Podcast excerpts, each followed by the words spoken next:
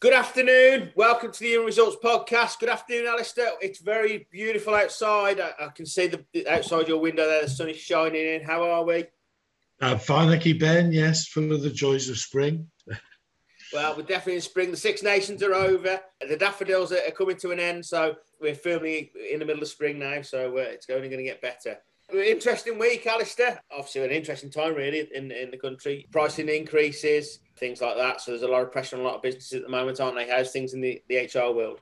Businesses are certainly um, certainly going to be feeling the pinch this year. I think Ben. The last the last two years have been somewhat surreal. Of course, rising inflation um, is affecting everybody, not just personal individuals, but, but but businesses as well. Of course, it is. I hope you know, we don't want to be talking up the dreaded R word, but um, a lot of businesses under pressure, I'm sure. Now we, we do have a guest today, but before I come to the guest, there's a question that every HR person must be asked at the moment: is how well did P&O Ferries handle the redundancies last week, Alistair? Ben is a you know appallingly badly is an understatement. Hugely impersonal. Uh, of course, they've breached every recognized practice, good practice uh, and laws. I mean, there's no collective consultation. Straight to it. It's it's appalling, Ben. There's no no other way of putting it. But uh, you know, I had a couple of calls. I had a couple of calls out of the blue from from people um, just asking me, you know, was was it legal? And I think the answer is, well, no, but they've done it. You know, it comes down to the money then, um, and I think that's what the P&O workers have to focus on. And um, there's been quite a fair few million pounds being bandied around in terms of buying out liability. And yes, the collective consultation would have, or the lack of, would have led to a protective award for that, uh, which would have been quite a, I'm, I'm, absolutely certain it would have been the maximum uh, that the law would have allowed. Unfair dismissal, yes. How do you, how do you differentiate 800 workers from the other few thousand in the midst. You know, there's been no consultation, no pools of candidates, no selection criteria. I've no idea. I'm just speculating on what uh, what led to that those being chosen. I think it could come down simply to uh, the fact that the ones they chose were on a particular contract yeah. I, I, wonder if there's been conversations with unions going on for any length of time. Again, not been published, so purely speculation. You do, but you do wonder what on earth led to them dealing with it in such a draconian fashion. Workers and their union reps just have to focus on the money now. If there's a deal on the table that is the maximum somebody could reasonably hope to achieve in employment tribunal and maybe a bit more, then you, you just got to take it. it. it is desperately sad though, because obviously it's um, it's a lot of families affected, going to impact. You know, I don't know what uh, employability skills they've got elsewhere. Um, that's going to take time anyway. Any retraining necessary, uh, all the things that collective consultation and agreement with unions and proper support would have hopefully have achieved. So it was brutal you just have to focus on the what's on the table. Is it a good deal financially, forgetting the bitterness and the anguish and upset? At the end of the day, any tribunal can only award compensation. You know, there's yes, a finding of unfair dismissal. What does that mean? Nothing compared to the money that's on the table. So don't go spending it if there's a deal on the table you're required to sign a settlement agreement for, get properly advised. If it is, if the amount is fair and, and reasonable in all the circumstances, don't waste energy battling. Take the money and get on with your life. Yeah, it's the alternative. They are going to get paid out. They're going to have to, otherwise, say P&O will face a lot of legal expenses. Uh, and if you pick up on the job straight away, you, you actually could be better. I, you know, the, reputationally, I mean, P&O ferries, you know, you kind of think of them as a British, as a British brand, a British institution, but the damage they must have done to all those people that would use P&O, would they now? I mean, I, you know, I'm, I'm off to France at Easter and, uh, you know, I looked at P&O at the time. Uh, they were surprisingly a good bit dearer than some of the other ferry operators, and they weren't necessarily on the most convenient routes for me. I'm going down to to sort of southeast southwest corner of uh, Normandy over in, over the border into the Pays de Loire. So, you know, P and O I think would sail to Le Havre. Um, that would be the closest I could get to where I need to be.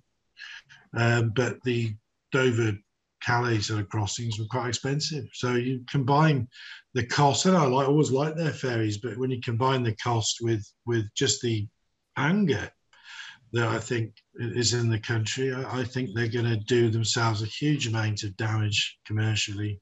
You know, that's that's one of the other considerations they must surely have thought about and still thought it was the right thing to do. So there, was a hashtag on Twitter trending "Don't use P and O" within an hour or two of. of oh, I, I, inevitably, yeah, inevitably. Well, it's, it's, it was outrageous, you know, just to do it so impersonal, and then to find that they've also been employing uh, cheap labour um, from lands where there isn't any minimum wage, or at least the minimum wage is a lot less. You know, it just um, adds to people's uh, anger. And um, yeah, I, you know, you sort of think, yes, people won't use them again. That'll change. People, if if the price is right, it's the British way, isn't it? yeah. They'll still be back there, but yeah, there you go. It is no, an absolute nightmare of a week for, for, for, companies really do act correctly and do do consult. Um, but uh, the, the, joys of the HR world, uh, as I say, Mr. Hobbs. But uh, right, anyway, we have a guest today. Uh, we have a lady who has, it's fair to say, has been through um, what people have gone through in life and is willing to talk about today. But has is now not just turned her life around, but turning many people's lives around. She professes to be a well-being consultant, um, and and that's her trade now really, I, am not going to say too much more because I'm just going to sit here and listen to the fascinating story, uh, an inspiring story, if I may add, uh, of Mary Lawler. Good, good afternoon, Mary. How are you? I'm good, thank you, Ben. Good. Excellent. Now, uh, yeah, I, I, think it's for a change. Me, this is going to really annoy me and Alistair because we're going to have to be quiet now for, for ten minutes while you explain what you've been through. You've obviously sent your story prior pulls on a few heartstrings. But uh, there's only one person that can tell that story in the way it should be told. So, Mary, over to yourself. Tell us about your good self. Okay. Um, about 18 years ago, I was in the recruitment industry, um, quite at a, a, senior level and doing extremely well. I absolutely adored my job um, because it was very much contact with people, mentoring people, getting the person to the next position. And so I absolutely loved it, loved every part of it. And I became pregnant with my third child. And unfortunately, my employer at the time decided he didn't want me in the business anymore because of my pregnancy. And I went through the only way to describe it is hell and back because not only um, was I suffering with morning sickness throughout my pregnancy, but I was totally harassed throughout the nine months of my pregnancy. Whereas I was in and out of hospital, um, where I was harassed in hospital by my employer. And it was just the most difficult time I ever went through. Eventually, I mean, I had to I had to resign um, from my role. With resigning, I was never able to go back into the recruitment industry. Um, I suffered post traumatic stress quite badly. I did think at in, in, time I would be able to go back into the industry, but I just wasn't able to. Um, the amount of stress and anxiety that was caused, all because I was pregnant and I was unwell when I was pregnant. It was quite appalling at the time because I'd worked for you know the company for a long time. I'd brought in a lot of money into the company, a lot of new clients into the company, um, so it was quite sad that there was there was no you know communication. There was no sit down, let's talk about it. So it was very very frustrating for me. After going through it, the experience, I kind of I felt at the time I want I needed help straight away. Um, I needed some support straight away. And unfortunately, at the time, there wasn't an awful lot around. I know like well-being at the moment is, is, is the in thing, but 18 years ago, you know, there wasn't much really around for me. So I decided to turn my life completely around and went back to university um, and did a master's in mentoring and then did CBT, um, mindfulness, relaxation. I wanted to become a better person and I wanted to be able to help people who were going through anything like that, any any kind of trauma. You know, I've been doing that now for ooh, 16 years, 17 years. It's been brilliant. And I never thought I would actually change my career that late in life, but it's been absolutely amazing. Alistair, firstly, I think we should approach how many HR rules were broken initially for uh, Mary. Um, I mean, it's just an horrendous story, and and and one that really, it, if we're honest, 15 years ago, it was kind of the way that that a lot of people acted incorrectly, of course. Uh, but I think Mary's case went a bit further than than what a lot of people went through. It's harrowing just listening to it and understanding the way the world now. But I mean, how many HR laws were broken now? Never mind back then. It's horrendous. Yeah, it's. I mean, you know, Mary's case I remember very well. I helped live it with her at the time, but um, it was a from a legal perspective an interesting case. But from the from Mary's perspective, it was horrendous. Yeah, I mean, you know, she she had little choice really, but to resign when she did, pretty much immediately after the birth of her of her baby. It, uh, it was it was hard fought as well. Would it be easier now to prove that case than it was then? No, I think the law's pretty much the same, really, Ben, as it was then. Maybe attitudes have changed a bit, but in fairness, the tribunal were, were great. Tribunal were very um, in tune with the issues at the time. Some some legal commentators um, were treating it as new law. I mean, Mary, you might remember we got invited down to um, sit on the on Lorraine Kelly's um, sofa, weren't we, on breakfast telly? Which um, yeah, I was so so. I mean, I had hair and I had a few less chins in those days, but even so, I was so grateful that you were interested. but I, I think it, it, you know, as I say, it was it was very raw despite the, the win. But yeah, I think um, yeah, some commentators felt that there was some new law involved at the time. I don't think there was.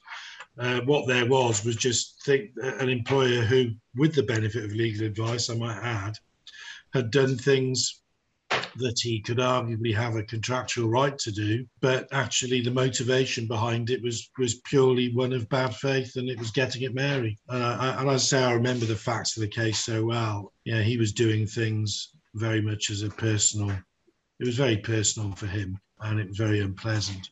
And you know, Mary, as I say, you know, we we we we went it. We went on liability and went for a remedies hearing.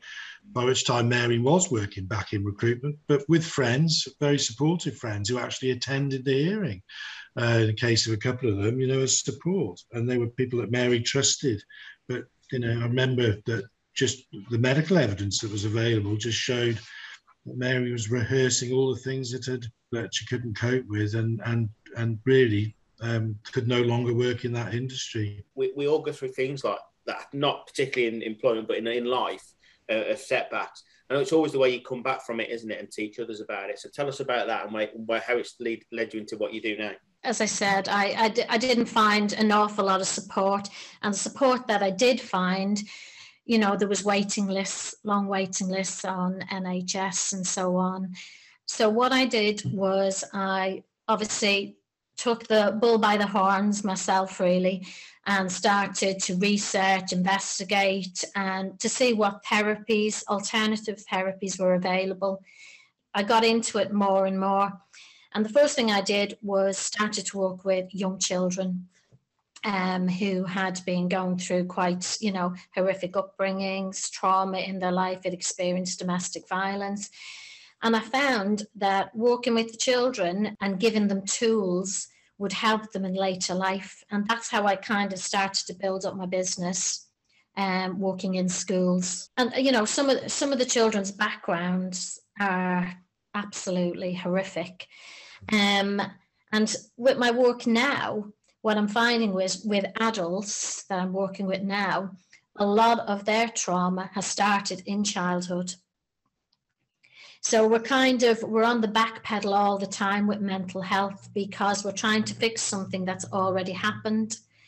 And, you know, I, have I've been campaigning and trying to get more well-being into schools, primary schools, where it all begins, um, and giving them children the tools to be able to manage their emotions because that's that's basically what it is. It's trying to take control and manage your emotions more.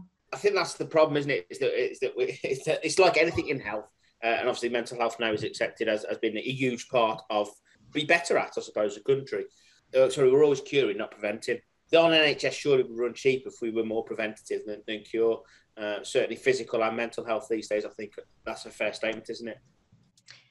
Very much so. We kind of we want something to happen before we intervene.